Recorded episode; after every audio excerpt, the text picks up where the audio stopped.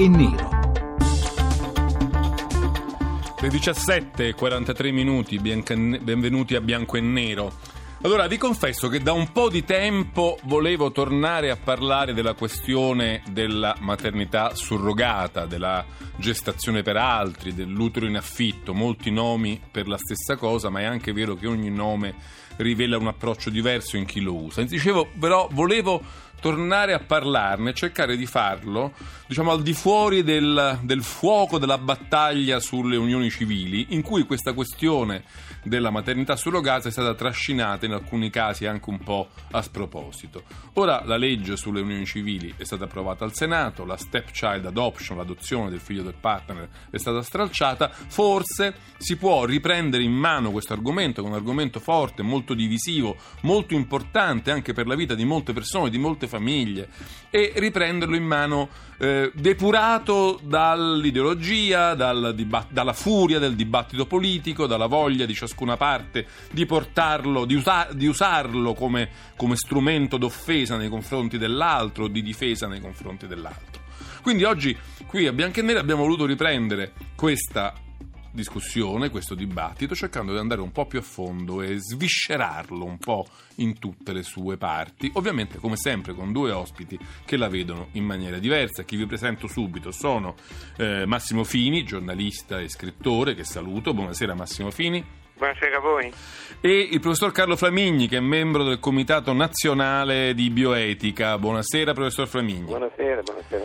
Allora, noi cominciamo subito la discussione, non prima però di aver ascoltato, come sempre, la scheda di Valeria Donofrio che ci porta dentro l'argomento e ci aiuta a segnarne, a tracciarne le coordinate. Un atto di generosità o una follia? La maternità surrogata divide, lacera, accende i dibattiti più feroci, crea schieramenti. La materia è delicata, delicatissima, soprattutto sotto il profilo umano che spesso si perde nel gioco delle parti. C'è chi la chiama utero in affitto, chi gestazione per altri, ma è sempre e comunque la storia di una donna che su commissione decide di far crescere nel proprio grembo un bambino dal quale si separerà al momento del parto per regalarlo, qualche volta venderlo, alla coppia che gliel'ha richiesto. Una pratica vietata in molti paesi a partire dal nostro, ma permessa in altri a titolo gratuito o anche a pagamento. L'origine è sempre la stessa, un desiderio di genitorialità che la natura per qualche motivo non appaga o non può appagare. Coppie sterili, coppie omosessuali e che pone sul tavolo di discussione la prima domanda, quella fondante. La genitorialità, maternità o paternità che sia, è un diritto? È un po' come in quei test che a seconda della risposta si fermano o vanno avanti. Se si risponde no, la questione si ferma lì. Se invece si ritiene che sia un diritto, la domanda successiva è fin dove possiamo spingerci per vederlo riconosciuto? Ci sono dei limiti oltre i quali non è pensabile andare? E se sì, quali sono?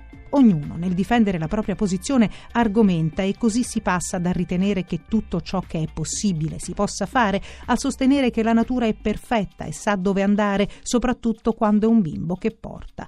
Ecco, il bimbo, il neonato, questa figura centrale, spesso dimenticata, strattonata, l'oggetto del contendere al centro di norme, laicità, religiosità, diritti, doveri, sul quale in pochi sembrano concentrarsi. Più o meno tutti, ad un certo punto del dibattito, parlano dell'interesse del bambino, ma sono sinceri, se ne interessano davvero, perché bisogna ricordare, anzi non bisogna mai dimenticare, che a prescindere dall'idea che si difende, l'unico profondamente indifeso resta lui, che un conto è un piccolo abbandonato da adottare, un altro quello messo scientemente al mondo per essere abbandonato dalla madre affinché qualcun'altra o qualcun altro possa prenderselo come suo.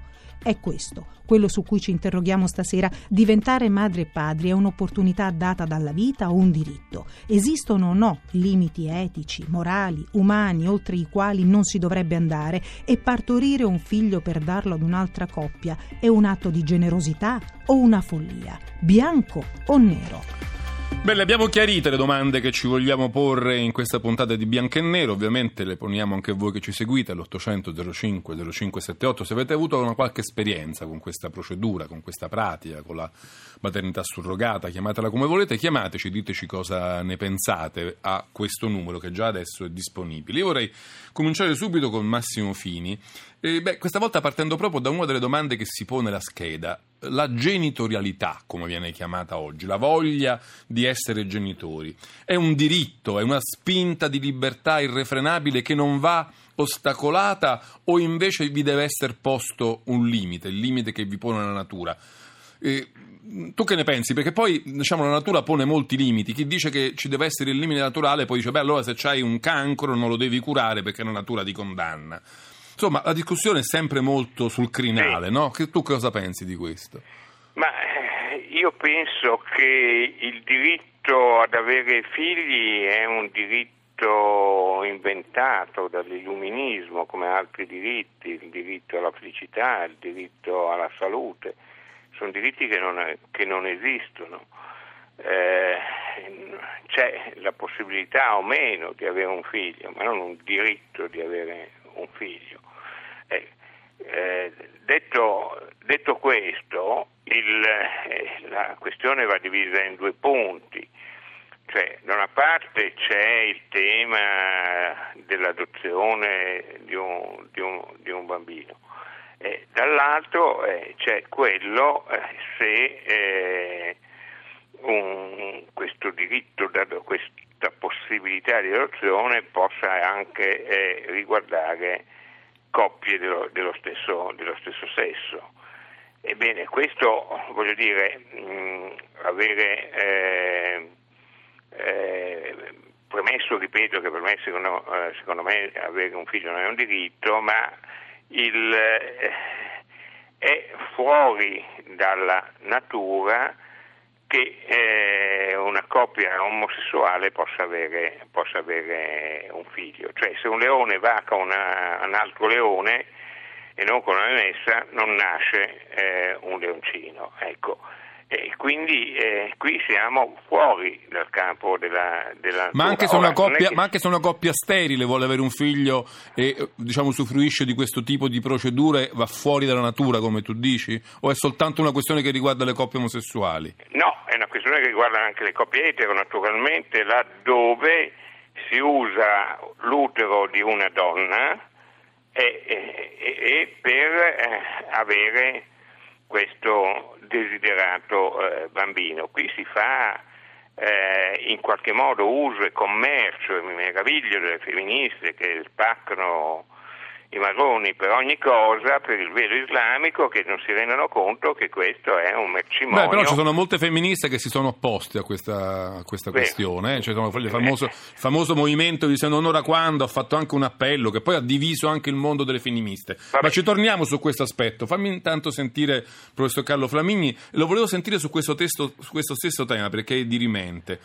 Insomma, l'avere un bambino, oltre a essere un desiderio, può essere definito anche un diritto, è qualcosa che, atten- che attiene alla nostra libertà individuale e quindi come tale non può essere in nessun, modo, in nessun modo coercizzato, non può essere limitato o dei limiti ce li dobbiamo dare?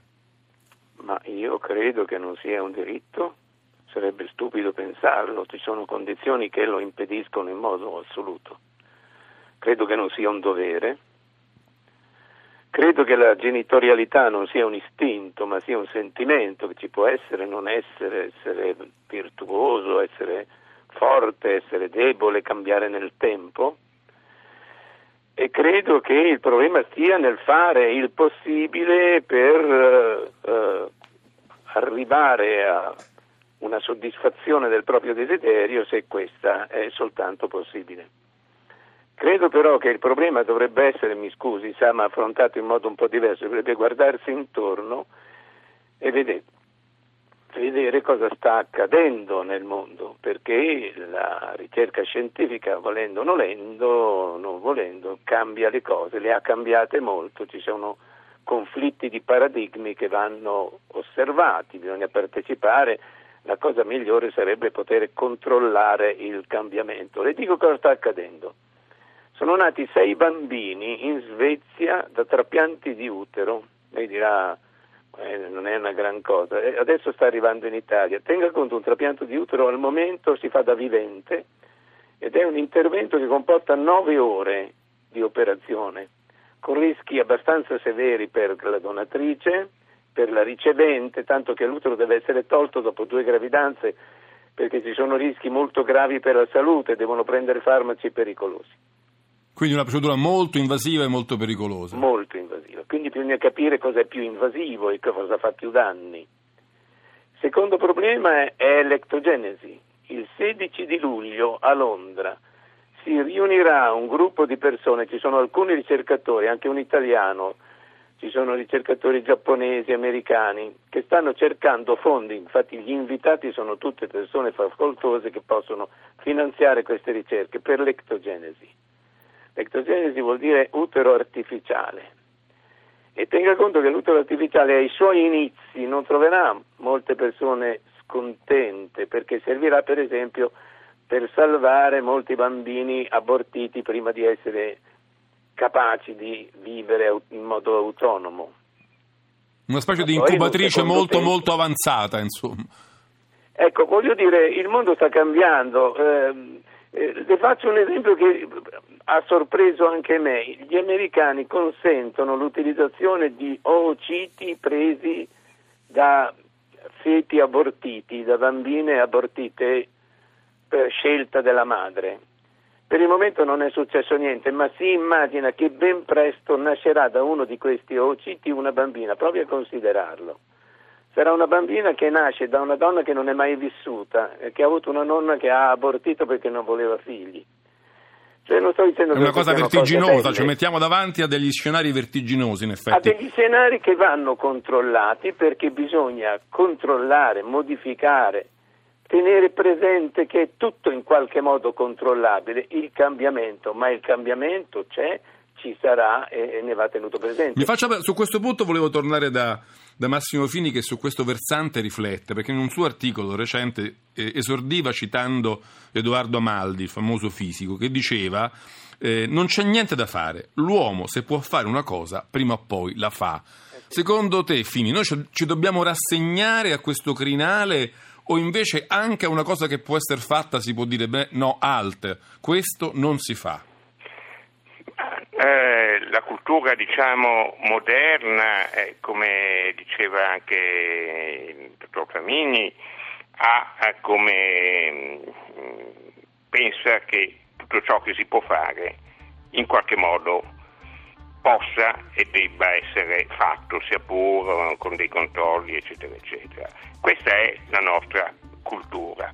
Ma ci sono state altre culture che invece avevano un senso del limite, cioè la scienza non era tutto, non era la padrona delle nostre vite. Penso alla cultura greca, no?